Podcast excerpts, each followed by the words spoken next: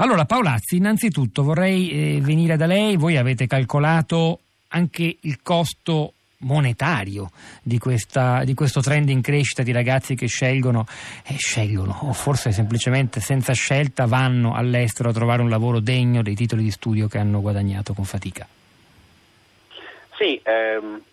Vorrei fare una premessa, eh, nessuno di noi è contrario alle persone che vanno fuori, si formano, decidono di vivere in questo mondo aperto, nessuno di noi è contrario alla globalizzazione e lo spostamento delle persone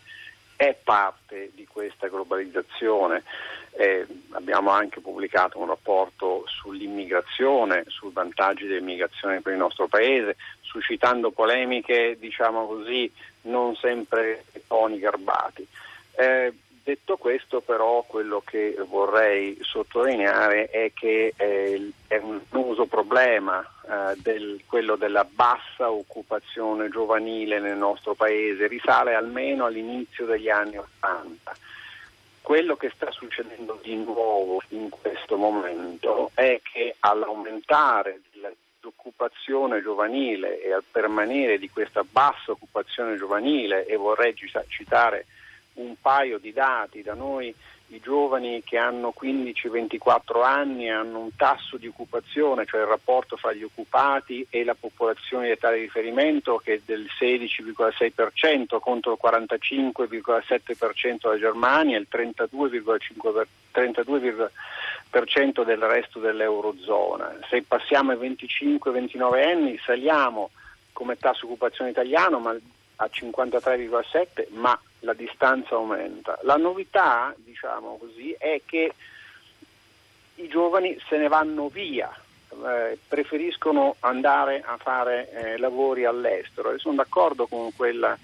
eh, ascoltatrice che ha telefonato e dice che devono costruirsi la loro vita là dove meglio credono. Anch'io ho due figli che stanno all'estero. Detto questo però per l'economia italiana visto che nel frattempo non abbiamo un altrettanto afflusso di giovani che vengono qui a lavorare esattamente proprio perché da noi è difficile trovare occupazione, carriera, allora noi eh, pensiamo ci sia diciamo, un'emergenza. Allora abbiamo lanciato questo grido d'allarme e abbiamo provato a dare un senso economico a questo fenomeno, visto che noi ci stiamo impegnando come Paese a fare riforme strutturali per innalzare il potenziale di crescita e quindi di benessere, occupazione eh, dei cittadini italiani.